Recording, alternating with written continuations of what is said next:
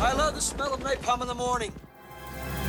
Hello and welcome to the Never Ending Movie Marathon. I'm Matt. I'm Rocco. And I'm Alex. We're three filmmakers, friends, and film fanatics who are usually on a mission to curate the ultimate movie binge, one film at a time, with a very strict policy hashtag no stinkers. But before we kick things off, can you please do us a huge favor and follow, rate, and review the show wherever you listen to podcasts? Today, we are going to shake things up a bit.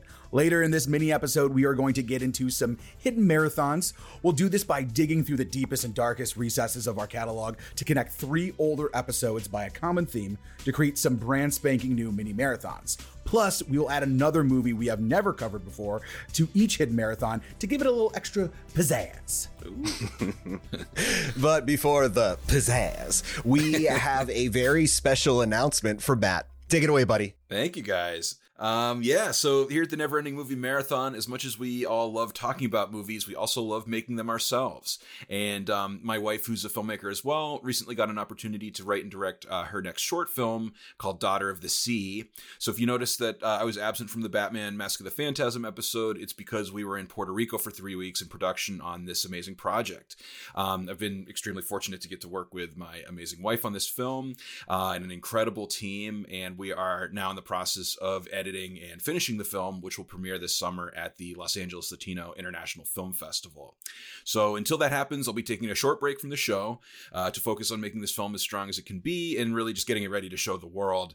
Um, I'm extremely excited to share this special project with everyone, but uh, special thank you to you guys who are taking the reins on the Never Ending Movie Marathon from here. We are excited to see what you got, man. Really, really Thank you. It's it's coming together. Yeah, we're we're super excited about it. Um, uh, details are still under wraps, but um, if you follow us on social media, you'll you'll see more to come in the in the coming weeks. Can I spoil one thing? Yes. That there's a little bit of a cameo by a very special dog. Uh, potentially. We did we did bring our sweet little boy Rico uh, down to down to Puerto Rico. Uh, jury's still out if he's going to make the movie. oh, oh. He was oh, Rico. Boy. Yeah, he, you know, he he was wonderful. We had a, a couple great dogs there uh, on set with us who who really brought a lot of joy to everyone, but uh, the you know, the, we we don't have a lot of uh, we certainly don't have a lot of deleted scenes in this in this short film, but he he he might not make the final cut. I guess we'll just we'll just have to see.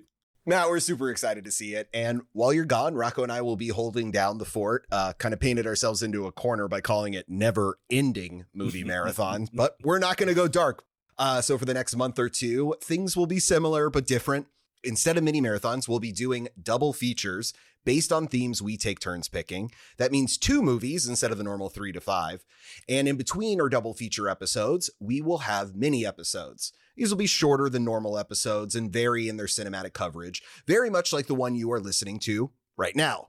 Now, if you'll open your listening to a podcast instructions, I'd like to detail how this all works in another 11 or 12 steps. No, Let's get on to some hidden marathons now. All right. Alex, do you want to take it away with yours? All right. Rocco uh, and Matt, since you're here, I'm going to quiz you on this and see first if you guys can figure out what these movies have in common just mm. off the top The Spy Who Loved Me, Armageddon, Hunger, Sound of Metal. I mean, we've covered them. That's out of the way. Yeah, These are episodes the spy, of the never ending. The Spy Who uh, Loved Me, Hunger, Armageddon, and Sound, Sound, of, of metal. metal. Yes. And I'll narrow it down with one little hint. It's not all of The Spy Who Loved Me, it's just the theme song. Oh. Wow. Yeah. That's, I'm that's I'm a, scratching my head and my yeah, okay. I'm, I'm, so thrown off. Yeah. All right. Welcome to my mini marathon, my hidden mini marathon called Somebody Does It Better. Based ooh, on the ooh. Carly Simon "Nobody Does It Better" song, yeah. uh, ah. and do you know what you know what it refers to now? These are all movies that you can watch instead of movies that were nominated for 2021 Oscars. Ah. because I think these movies are better and we covered them. So it's a lot more fun. Uh, I will say I do really like No Time to Die. That's why I'm narrowing it down just to the song. I also really like Billie Eilish's song, but come on. Nobody does it better than Carly Simon and Marvin Hamlisch. I mean, come true. on. But The Spy Who Loved Me is our third episode ever, and it's from our first mini marathon, the Adventure Classics mini marathon. Then next, check out Armageddon, uh, episode 11. It's from our March Sadness mini marathon. And I think it does a much better job than Don't Look Up uh, on most fronts. And I got to say, Don't Look Up seems like Adam McKay at some point was watching Armageddon on cable and said, hmm, what if I made this twice as long and half as funny? yeah. and the Academy said, come step right up. Here's your Best Picture nomination. Yeah. And editing nomination. All right. Next movie is Hunger. Uh, that's episode 16, and it's from our First Timers mini marathon where we are spotlighting first time directors. Um, I think Hunger is damn near a masterpiece by director Steve McQueen. It's such an incredible performance by Michael Fassbender, and it does a much better job of, of detailing the troubles than Kenneth Branagh's Belfast, which won original screenplay this year. And lastly, Sound of Metal. Episode 17 of our podcast from Putting on the Riz, our Riz Ahmed uh, miniseries. I got to say it, it's better than Coda. It's such an Mm. amazing film. Coda is a heartwarming family film that I can see why a lot of people loved, but Sound of Metal is such a dense nug, such a really powerful film, and I I gotta say that uh, I love it. And uh, I mean, come on, we're promoting our own stuff here, so don't watch those new movies. I mean, if we cover them someday, watch them, but then listen to our episodes. But more importantly, listen to these old ones. Oh yeah, I 100% agree. I, I I think you're right too with the Coda thing. Is like Coda's probably a little bit more pleasant of a film, a little Yes. bit more palatable, easy to digest. Where Sound of Metal is bleak and hard and Yeah. can, hits you in in the face and really shows you that the confrontation of losing your hearing could be and would be probably one of the most devastating things you'd ever have to go through. And that you know there is a silver lining, there is a Yeah. light at the end of the tunnel, but you have to work to get there to really become that better person. And yeah, I, I I kind of understand why some people like it better, but I do agree with you. Sound of Metal is, I think, by far the superior film there. to detail that experience of hearing Mhm. loss, I I can't can't imagine a film doing it better. Like that is just so powerful. The sound editing, everything that they do in that is is so Yeah. devastating. And Riz pulls it off so amazingly. And I just yeah.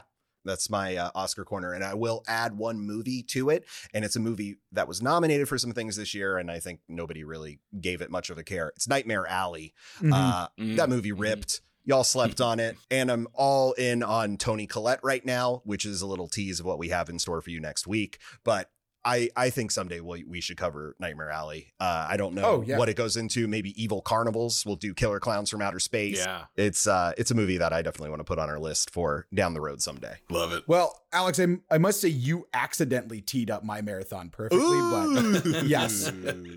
Send in the clowns. send in the clowns. Mine's a little bit more specific, but it's definitely in uh, trenched in the noir and neo noir subgenres. So um, my my marathon is titled L.A. Dicks or L.A. Detectives and Defectives, and it is Nice. LA centric, uh, hidden marathon, obviously, and centers around leads of films who find themselves smack dab in the middle of larger than life mysteries or conspiracies. Sometimes they're good at what they do, sometimes they're just there for the ride. So, my first episode on this, or first installment on this, is episode six from our Tough Guy Bullshit mini marathon.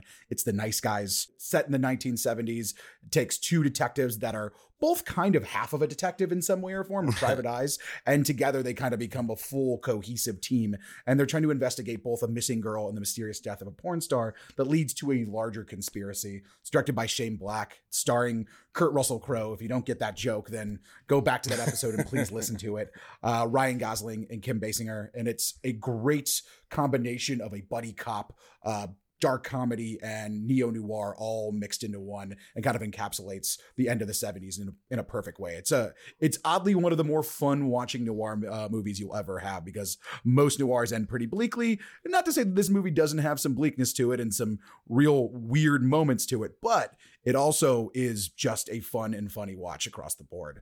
Uh, speaking of which, the another movie that I'm going to say also is actually a pretty fun and funny watch across the board, even though it is also kind of a neo noir, or in this case, kind of a stoner noir. I'm talking about episode 29, which is part of the Coen Brother Olympics.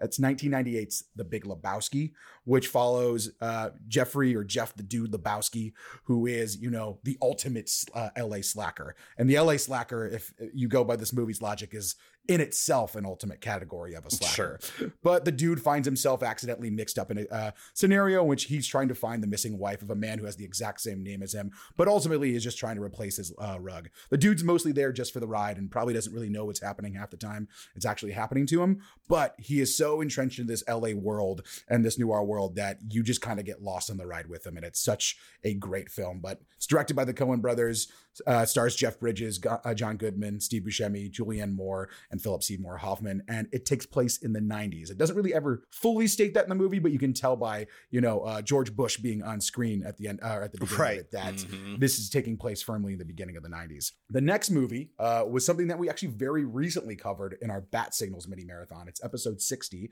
and that's 1974's Chinatown, which follows a private detective who's hired to expose an adulterer in the 1930s Los Angeles, but finds himself caught up in a web of deceit, corruption, and murder. This movie stars Jack Nicholson, Faye Dunaway, and John Huston. It is probably the thing that kickstarted the neo noir sh- uh, subgenre that kind of takes everything a noir does and then uses a lot of those things and then kind of deviates from them, flips your expectations on them in many ways to kind of create a new subgenre within the noir genre itself. Um, the one that I'm going to pick is not a surprise, so I'm going to give you some some honorable mentions at the end because it's Okay. a movie I've probably talked about a lot in this podcast. It's one of my favorite films of all time. Yeah, I, I It want to guess it. yeah, yeah. I, it is. Yeah. Do you want to say it in unison, all three of us at the same time? Yeah. I think because we were all going to say the same thing, right? Yeah. One, two, Two, three. Blade L.A. LA Confidential. I'm just kidding. I knew it was LA Confidential. Rocco's Oh. Uh. favorite movie and Yep. one that we definitely need to cover on this show. yeah. We definitely, we definitely will cover it at some point in time. But LA Confidential came out in '97. It kind of deviates from the single detective kind of approach to a lot of the old noir movies. It has three detectives at the center of it, all of them kind of, you know, showing a different thing of the corrupt LA police force at the time. One of them's like a, a straight lace. The other one is like kind of a Hollywood guy. The other one is kind of a bruiser. And they all essentially have to work together to unravel not only the corruption that lies within the Los Angeles Police Department, but in the larger scheme of Los Angeles as a whole. And that one takes place in the 1950s. I love all these movies. I think they're fantastic. Um, Kurt Russell Crowe and Kim Basinger both star in this and in uh, The Nice Guy. So it's a nice little crossover there as well that connects them. But I think common themes that go through this is that these are all riffs on, like I said, the classic noir. This is, all takes place uh, in Los Angeles. And also, one thing I think is interesting about these movies, it never forces LA on you, even though LA's in the name of some of these. Like, you are on the ride for being in LA. It's never like, look at this LA landmark. Like, look Yeah. at this thing. It's like you are immersed in the city, but you're not forced upon the city in these. And then they all take place in different decades and kind of showcase those decades the 30s, the 50s, the 70s, and the 90s. But yeah, I, I, I love all these movies. And Yeah. Based on that as well, like I said, because it was pretty easy to guess what I was picking here once I started this out, I'll give some honorable mentions of other great LA crime noir or crime noir adjacent films. And those honorable mentions are The Long Goodbye, which is an amazing film, Yeah. uh, The Big Mhm. Sleep. One that I love that is not everybody's favorite is Inherent Vice. It might not be your cup of tea, but go for the ride and see if you like it. Um, Takes a couple watches to get on the wavelength. a more modern re-encapsulation of old noir, which is Brick, which takes place in a high school. Mhm. Very interesting perspective on it. It's a it's a Los Angeles-based high school. To Live and Die in L.A. Uh, Blade Runner, which is Yeah. obvi- obviously like a future noir, and then uh, a more recent one, which is kind of along the lines of the stoner noir uh, or the bumbling idiot noir, and it's Under the Silver Lake, which is also a very interesting wild trip. Awesome. yeah, a movie we'll have to cover so you guys can finally make me watch it. yeah. it's one You know- I've- I keep almost watching. Yes, It is that so was my experience close. with it too. Yeah, I started it a couple times and I was like, I don't know, I don't Not know, right and then I now, finally just yeah. was like, no, I need to sit down and watch this whole thing. And boy, was I glad I did. It's it's a it's a I'm trip. I'm big on Andy Garf's now. Uh, Yeah. Andrew Garfield. I, I I really I think I've always liked him pretty well, but like even more so. I mean, he was so good in Spider Man. He he was so much better than that movie asked of him. And I'm big on Garf. Let's say it. yeah, party on Garf. Yeah. Party on Garf. maybe maybe we'll do a Garf marathon. yeah. I've got one for you guys that's inspirational to me after the experience that I've been through shooting in you know in, in some remote locations in, in Puerto Rico. But uh, um, can you can you guess the the theme between these three films? Episode two, Sorcerer. Episode twelve, Titanic, and episode nineteen, Rogue One. Somebody losing their mind in the jungle. yeah, exactly. you know, very, Is that what you're very- telling us? yeah, very difficult, you know, productions, Yeah. and um, you know, so I would love to do, uh, you know, to talk about, uh, you know, like films that were hard to make or just have these sort of storied production backgrounds. Because uh, having gone through that, it's like, oh yeah, I can definitely see how, you know, uh, it, it, how how easy it is for um, these things to just kind of go out of control and that sort of thing. So uh, I would love to cover uh, Apocalypse Now at some point. Oh Oh yeah. Which cut? all of them. We'll have to watch Oh, all of man. them, and it's going to take all day through all three or four or whatever we're up to now. But uh, And then a bonus episode on that would probably be the documentary. yeah, and then, and then we do yeah, Heart of Darkness. Yeah, Yeah, Hearts of Darkness. It Yeah. That would be such a good one to cover because it really does take you on the path. And then we can go on everything that that documentary does not cover because there are some things that probably even uh, Mr. and Mrs. Coppola didn't want to get out there because of what the potential ramifications of what that meant. But yeah, production held uh, uh, mini marathon would be a lot of fun. yeah. Well, that's it for this episode. We are Matt. Alex. And Rocco, we'll be back next week for our first double feature episode. Please remember to rate, review, and subscribe. Send us questions, comments, your favorite movie not nominated for Best Picture this year, and your suggestions for the next mini marathon. Bye. Bye bye. Con Air. I mean, it was released 20 years ago, but it still could be up. Uh-huh. It's due. It's due. It's the year. It's the year. All right. And cut.